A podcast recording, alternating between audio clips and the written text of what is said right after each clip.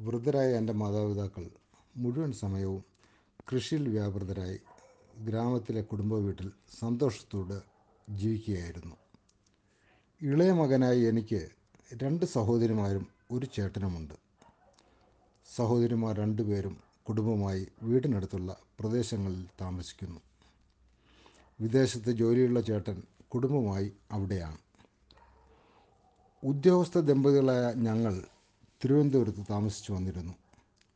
ആ ഇടയ്ക്കാണ് ഞങ്ങൾക്ക് ഒരു മകൾ പിറന്നത്. പ്രസവിച്ച് ഒരു മാസം കഴിഞ്ഞുള്ള മാമോദിസ ചടങ്ങ് തിരുവനന്തപുരത്ത് വെച്ച് നടത്തുവാൻ ആലോചിച്ചു വച്ചിരുന്നു. മാമോദിസ ചടങ്ങിന് നാലഞ്ച് ദിവസം മുൻപ് എനിക്ക് നാട്ടിലെ കുടുംബ വീട്ടിൽ നിന്നും അടിയന്തരമായി എത്തിച്ചേരുവാൻ ഒരു അറിയിപ്പ് കിട്ടി. അതിൻ പ്രകാരം ഉടനെ ഞാൻ വീട്ടിലെത്തി. ആ സമയം അമ്മയെ ആശുപത്രിയിൽ പ്രവേശിപ്പിച്ചിരിക്കുകയായിരുന്നു. പ്രഷറും ഷുഗറും കലശലായി അലട്ടി ചികിത്സയിലായിരുന്ന അമ്മയ്ക്ക് ഞാൻ ചെല്ലുന്ന നേരം വളരെ ആശ്വാസമുണ്ടായിരുന്നു. സഹോദരിമാരും ഭർത്താക്കന്മാരും എന്റെ വരവും കാത്ത് വീട്ടിൽ ഉണ്ടായിരുന്നു. അമ്മയ്ക്ക് വിദഗ്ധ ചികിത്സ ഈ ഘട്ടത്തിൽ ആവശ്യമുള്ളതുകൊണ്ട് തിരുവനന്തപുരത്ത് കൊണ്ടുപോയി ചികിത്സിപ്പിക്കുന്നതാണ് ഉചിതമെന്ന് കുടുംബാംഗങ്ങൾ തീരുമാനത്തിലെത്തി. മാമുദീസ ചടങ്ങിനായി തിരുവനന്തപുരത്തേക്ക് പോകുമ്പോൾ അമ്മയെ കൂട്ടി വരുവാൻ ധാരണയായി. തുടർന്ന് അപ്പനോടും വീട് അടച്ച് അമ്മയോടൊത്ത് വരണമെന്നും ഉള്ള സൗകര്യം വെച്ച് അവിടെ സുഖമായി കഴിയാമെന്നും പറഞ്ഞു. അപ്പൻ ദേഷ്യപ്പെട്ടു അത് നിരസിച്ചു.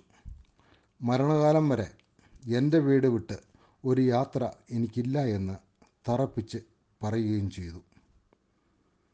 തീരുമാനി തീരുമാനിച്ചു ഉറപ്പിച്ചതിന് പ്രകാരം ബന്ധുക്കളെല്ലാം അമ്മയുമൊത്ത് രണ്ട് കാറുകളിലായി തിരുവനന്തപുരത്ത് എത്തിച്ചേർന്നു. ചടങ്ങുകളെല്ലാം മംഗളമായി നടന്നു. അമ്മയെ തിരുവനന്തപുരത്ത് ആക്കിയ ശേഷം ബന്ധുക്കളെല്ലാം ചടങ്ങ് കഴിഞ്ഞ് സന്തോഷത്തോടെ നാട്ടിലേക്ക് തിരിക്കുകയും ചെയ്തു. പത്നിയുടെ പ്ര പ്രസവം പ്രമാണിച്ച് നേരത്തെ ഉണ്ടായിരുന്ന വാടക വീട് ഒഴിഞ്ഞിരുന്നു. പിറ്റേ ദിവസം തന്നെ വാടക വീട് അന്വേഷിച്ചിറങ്ങി.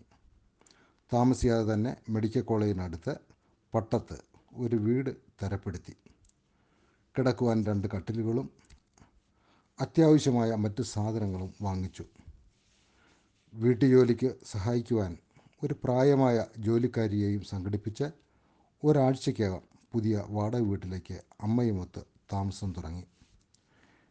മെഡിക്കൽ കോളേജിൽ ഞങ്ങളുടെ കുടുംബ സുഹൃത്ത് കൂടിയായ ഡോക്ടർ കെ പി തോമസിന്റെ സഹായമുണ്ടായിരുന്നത് അമ്മയുടെ ചികിത്സയ്ക്ക് വളരെ സഹായകരമായി തീർന്നു. അദ്ദേഹത്തിന്റെ നിരീക്ഷണത്തിൽ തുടർ ചികിത്സ ചികിത്സ മുറ തെറ്റാതെ നടത്തിപ്പോന്നു. രണ്ട് മാസത്തെ ചികിത്സ തുടർന്നപ്പോൾ അമ്മയുടെ പ്രഷർ മരുന്ന് കൊടുത്തിട്ടും അധികമായി വർദ്ധിച്ചു വന്നു. തുടർന്ന് അദ്ദേഹത്തിന്റെ റെഫറൻസോടുകൂടി ശ്രീചിത്രയിൽ ചികിത്സ ആരംഭിച്ചു. ആരോഗ്യം വളരെ മെച്ചപ്പെടുകയും ചെയ്തു. അമ്മയുടെ പ്രത്യേകമായ അവസ്ഥയെ തുടർന്ന് എന്റെ സഹധർമ്മിണിയും നാൽപ്പത്തഞ്ച് ദിവസം പ്രായമുള്ള മോളുമൊത്ത് പ്രസവാനന്തര വിശ്രമത്തിനിടെ വീട്ടിൽ വന്ന് താമസം തുടങ്ങി. ചികിത്സയ്ക്കായി തിരുവനന്തപുരത്തേക്കുള്ള ആ യാത്രയായിരുന്നു അമ്മ ജീവിതകാലത്ത് ആദ്യമായി നടത്തിയ ദീർഘയാത്ര. നാടുകളെല്ലാം സഞ്ചരിച്ച് കാണുവാനും മക്കളുമൊത്ത് താമസിച്ച് പുതിയ പുതിയ കാഴ്ചകളും അനുഭവങ്ങളും തേടുവാനും അതിയായ ആഗ്രഹം അമ്മയ്ക്കുണ്ടായിരുന്നു. അമ്മയുടെ സ്വപ്നങ്ങളുടെയും പ്രാർത്ഥനയുടെയും പരിത്യാഗത്തിന്റെയും പരിണിത ഫലമാണ് ഗ്രാമത്തിൽ അലഞ്ഞു നടന്ന ശൂന്യനായ എനിക്ക് പിൽക്കാലത്തുണ്ടായിട്ടുള്ള എല്ലാ വളർച്ചയുടെയും ആധാരമെന്ന് എനിക്ക് ഉത്തമ ബോധ്യമുണ്ട്. സ്വന്തമായി ഒരു കാർ മേടിച്ച് അപ്പനും അമ്മയും പത്നിയും കുഞ്ഞുമൊത്ത് കാണാത്ത ദേശത്തെല്ലാം ചുറ്റിക്കറങ്ങി ജീവിതം സന്തോഷപ്രദമാക്കണമെന്ന് ഞാൻ അതിയായി ആഗ്രഹിച്ചിരുന്നു. എന്നെ ഞാനാക്കിയ മാതാപിതാക്കൾക്ക് പകരമായി ഒന്നും നൽകുവാൻ ഉദ്യോഗത്തിലും തിരുവനന്തപുരത്തെ വാസത്തിലും തുടക്കക്കാരനായ എനിക്ക് കഴിയാതെ പോയി.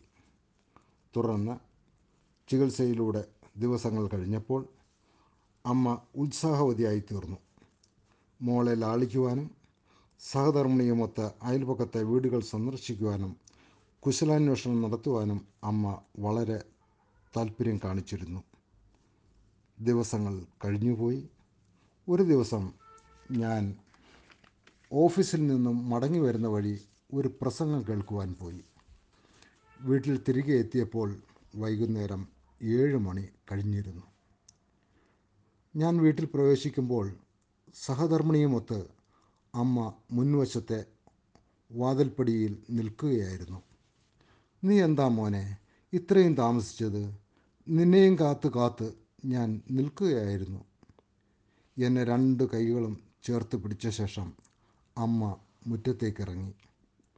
ഉടൻ ഛർദിൽ ആരംഭിച്ചു. ഛർദിൽ കൂടി വന്നു കൂടി വന്നു. തുടർന്ന് അമ്മ അറിയാതെ മൂത്രമൊഴിക്കുകയും ഞാൻ അറിയാതെ മൂത്രമൊഴിച്ചു പോയി എന്ന് ക്ഷമാപണത്തോടെ പതിഞ്ഞ സ്വരത്തിൽ പറയുകയും ചെയ്തു.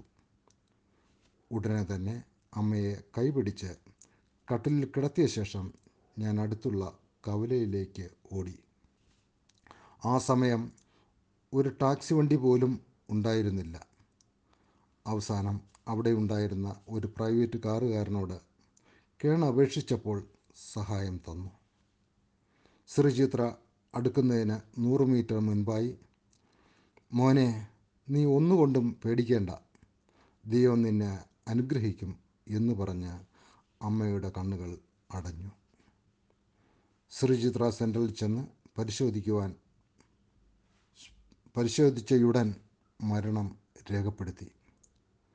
ഡോക്ടർ എന്നോട് സോറി വി ഫെയിൽ എന്ന് പറഞ്ഞാണ് മരണവാർത്ത അറിയിച്ചത്. അരമണിക്കൂർ കഴിഞ്ഞ് ഒരു സിസ്റ്റർ പുറത്തേക്ക് വന്നു. നിങ്ങൾ മരിച്ച ആളിന്റെ ആരാണെന്ന് എന്നോട് ചോദിച്ചു.